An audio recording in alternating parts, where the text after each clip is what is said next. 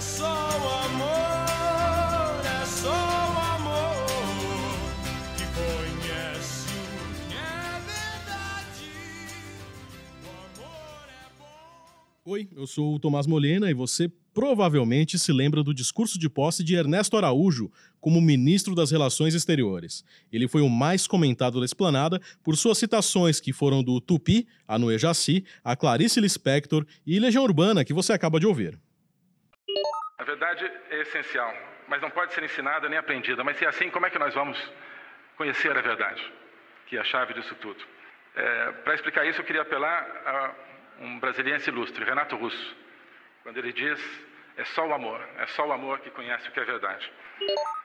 Se ali Ernesto falava de amor, em três meses de gestão à frente do Itamaraty, ele cavou trincheiras no Brasil e no exterior. Você vai ouvir agora a sua história nessa edição do Funcionário da Semana, um podcast criado para saber mais sobre quem trabalha para você.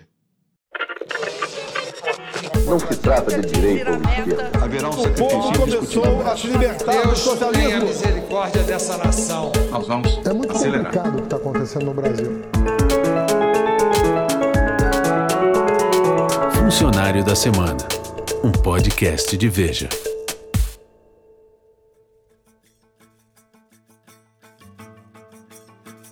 Quem é Ernesto Araújo? Ernesto Henrique Fraga Araújo é um gaúcho de 51 anos, quase 52, nascido em 15 de maio de 1967. Ele é o mais jovem chanceler vindo da carreira diplomática na história do Itamaraty. Formado em letras pela UNB, ele entrou para o Ministério das Relações Exteriores em 1990 e o seu nome chegou a Bolsonaro por indicação do filho do presidente Eduardo, também conhecido como 03, e de Felipe Martins, assessor especial para assuntos internacionais, praticamente um RH da República. Seguidor de Olavo de Carvalho, é Felipe quem faz chegar ao Planalto os nomes indicados pelo guru dos famosos Olavetes. Esse Ernesto Araújo é um baita chanceler e o Bolsonaro é um baita presidente, vocês vão ver. A editora Denise Crispim, de Internacional, explica que a nomeação de Ernesto mostra que o cobertor do governo é curto. Ernesto Araújo nunca foi escolha dos militares. Outros 11 nomes foram cogitados, circularam pelos jornais e nas redes sociais. Os militares, no caso, preferiam um veterano diplomata proposto. Alguém que já tivesse engolido muitos sapos nessa mesma posição e não um jovem embaixador promovido apenas em meados do ano passado e que ainda teria que comer muito arroz e feijão para chegar ao posto máximo da diplomacia. Os militares, na verdade, eles queriam é, alguém com um perfil mais pragmático e menos ideológico do que o do atual chanceler. O cabo de guerra esticou entre a ala militar e os Olavetes quando a crise da Venezuela veio bater na porta do Palácio do Planalto. O vice-presidente, o general Hamilton Mourão, foi escalado para participar de uma reunião do Grupo de Lima, Fórum de Países das Américas, que pressiona pela redemocratização do país de Nicolás Maduro. É o momento de fazer um chamado à la responsabilidade.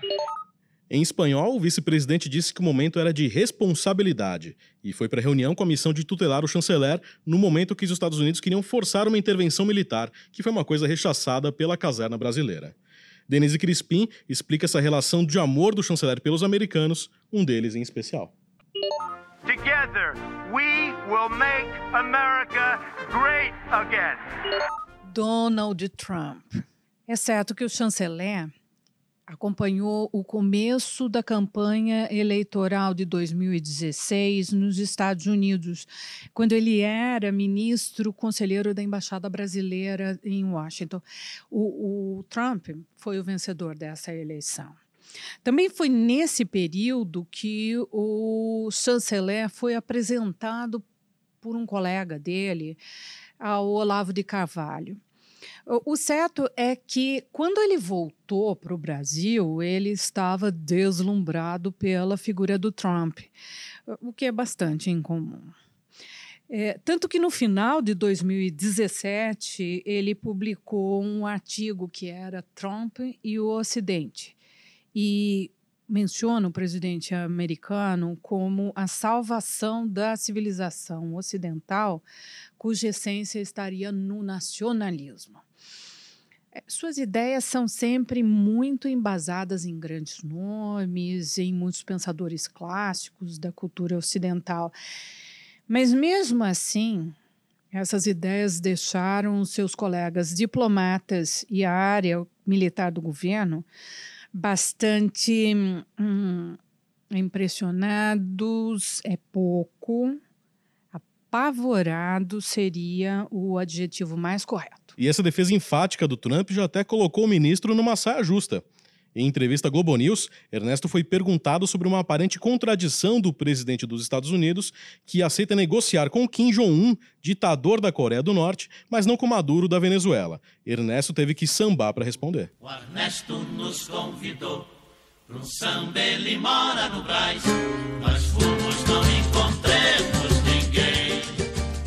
Sobre a Coreia do Norte, Ernesto respondeu que lá não se verificava o grau de brutalidade do agonizante governo chavista. E a Coreia do Norte, que mantém até campos de concentração?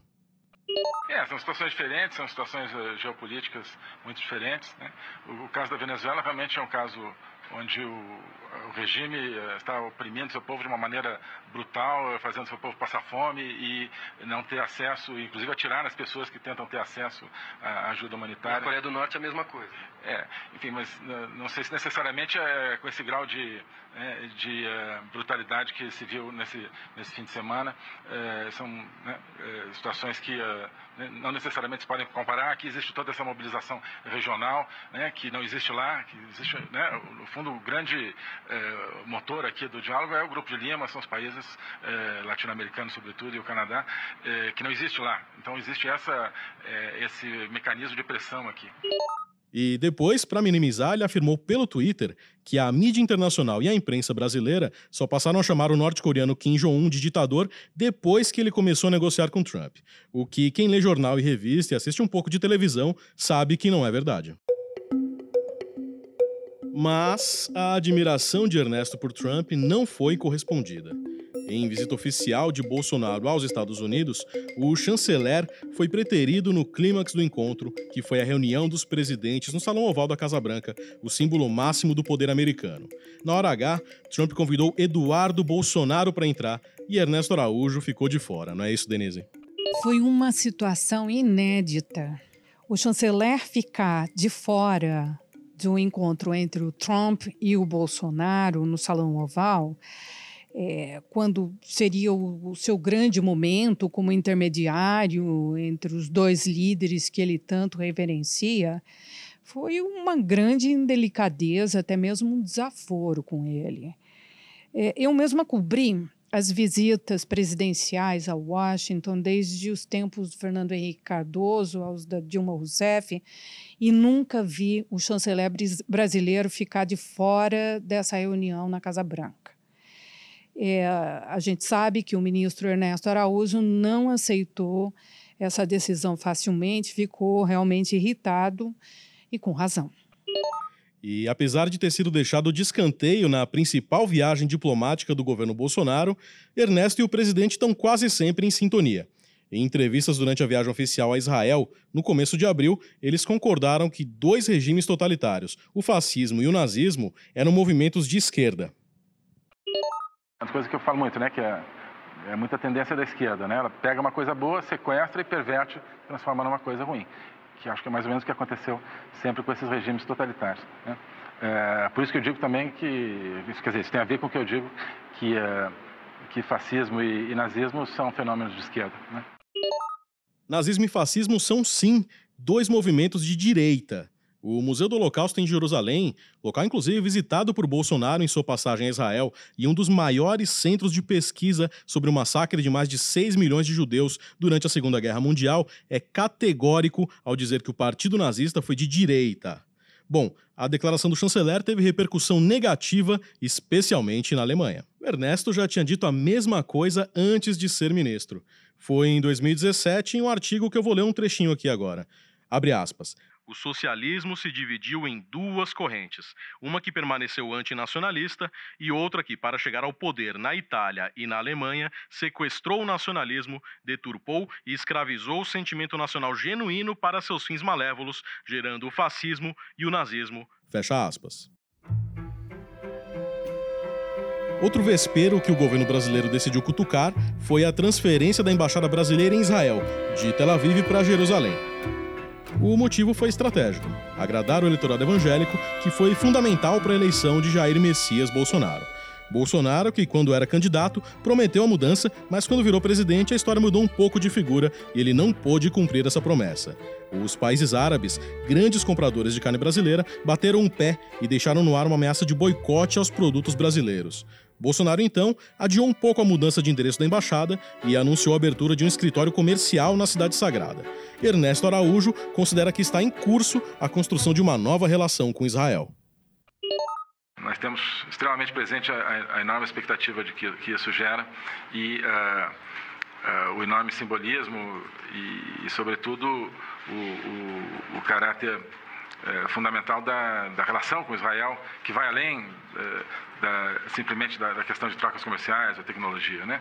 É, como, qualquer, como com qualquer país, mas aqui no caso de Israel, por causa de, também de opções é, equivocadas do passado, é uma relação que ficou é, desconectada de todo esse, esse mundo da, da simbologia, dos valores. Isso é que a gente também tem que, tem que recuperar. Ernesto e Bolsonaro também têm a mesma visão sobre o que ocorreu no dia 31 de março de 1964. O próprio ministro explica.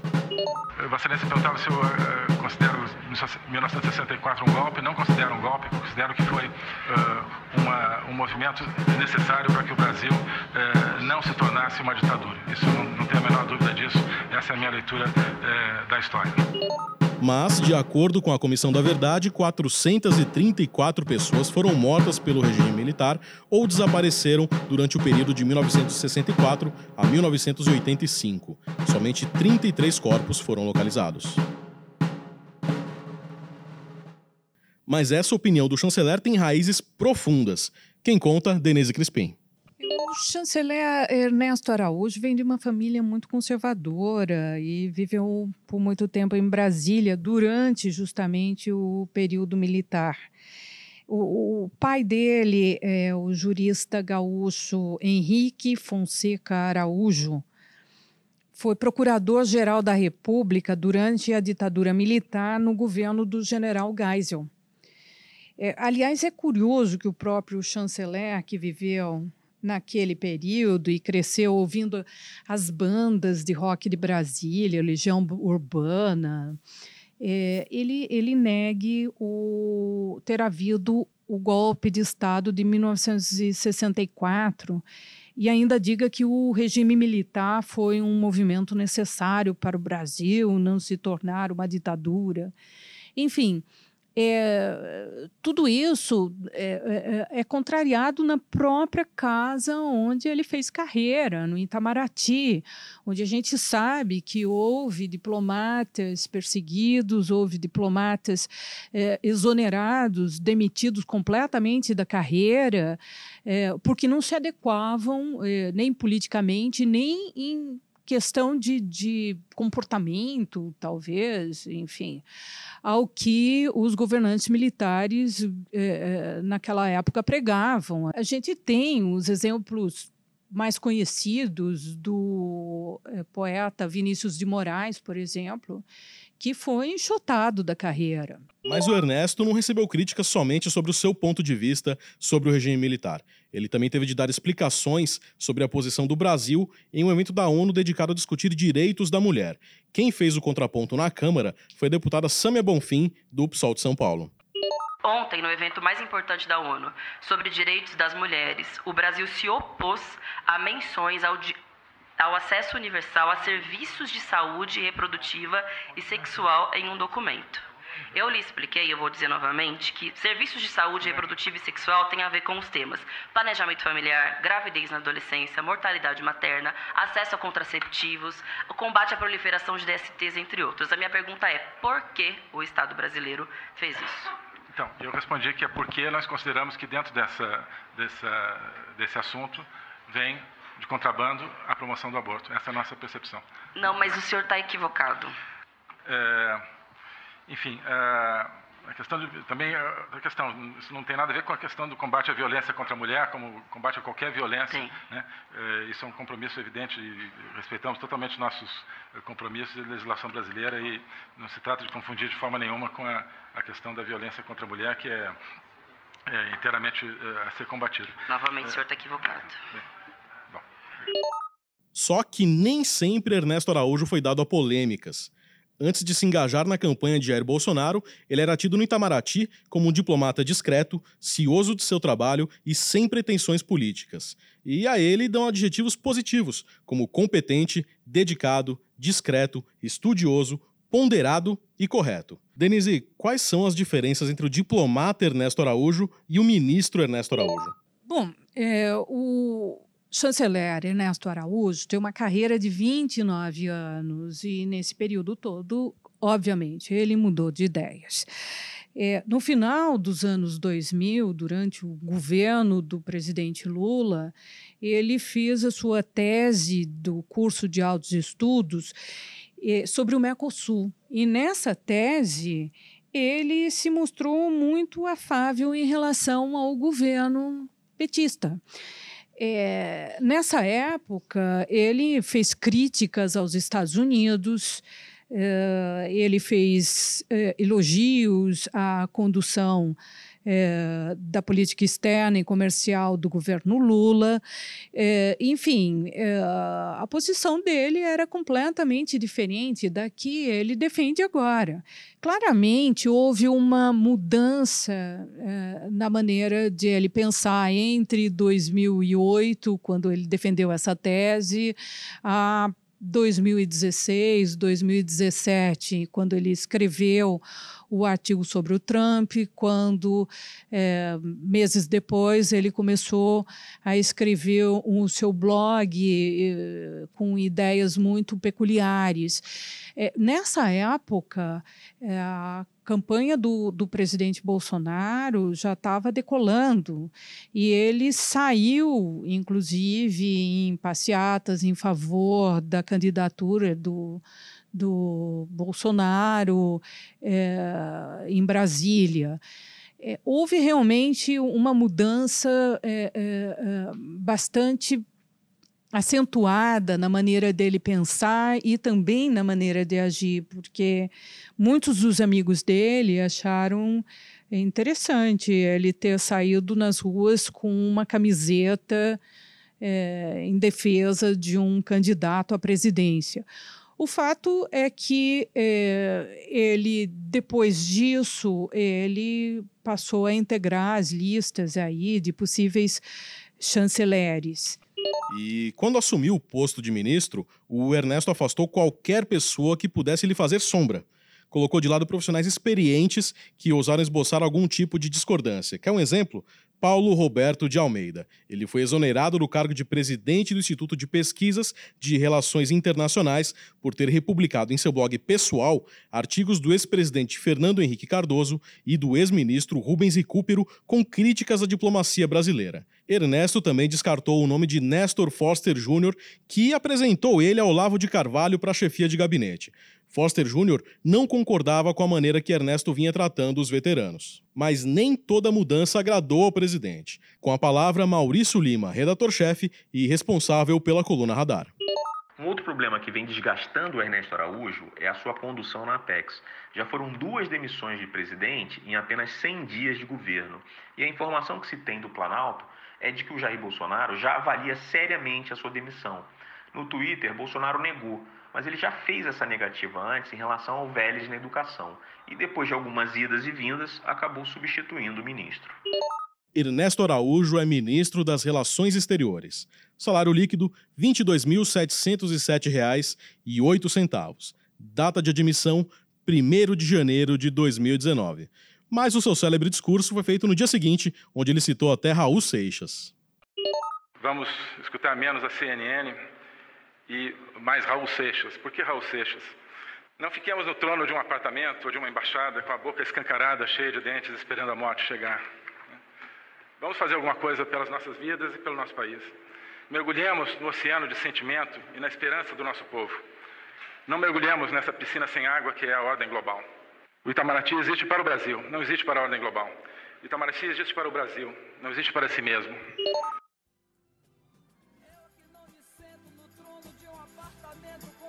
escancarada, cheia de dentes, esperando a morte chegar. Funcionário da Semana, um podcast de Veja.